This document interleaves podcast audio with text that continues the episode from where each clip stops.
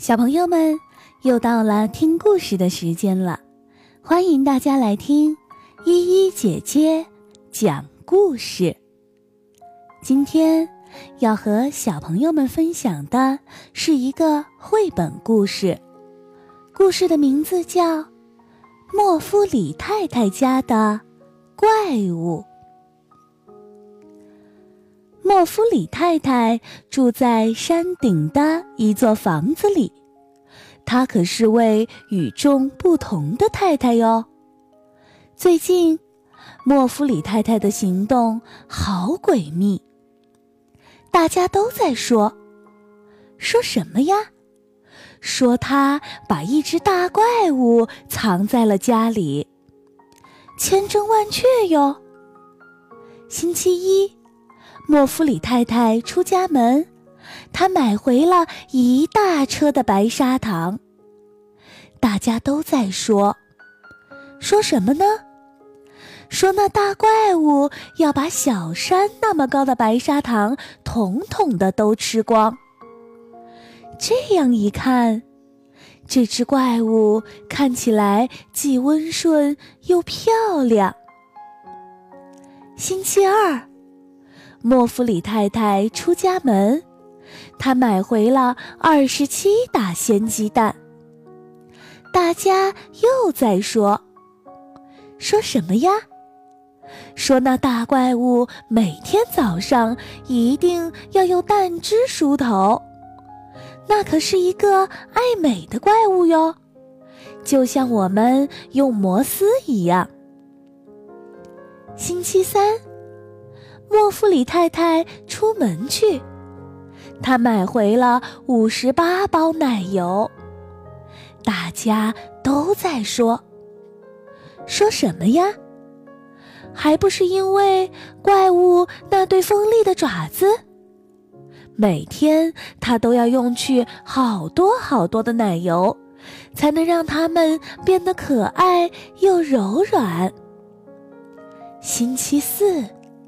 莫夫里太太出门去，她买回了二十七袋面粉。大家都在说，说什么呀？说那是要给大怪物当床垫用的。晚上他要睡在面粉床垫上才会安静。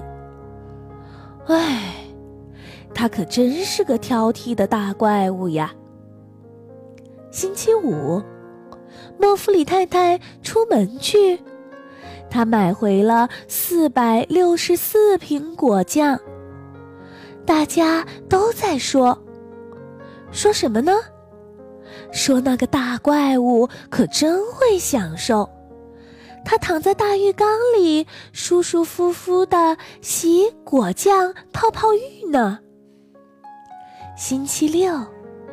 莫夫里太太没有出门，她的家，哎呀，就是那座山顶的房子着火了，还有可怕的浓烟、巨大的乌云。大家都在说，说什么呀？哦，可怜的莫夫里太太。一定是被那只逃跑的大怪物当做电信给吃掉了。星期天，莫夫里太太竟然出现了，她来参加蛋糕烹制比赛了耶！她看起来一点儿也没有被吃掉过的样子呀。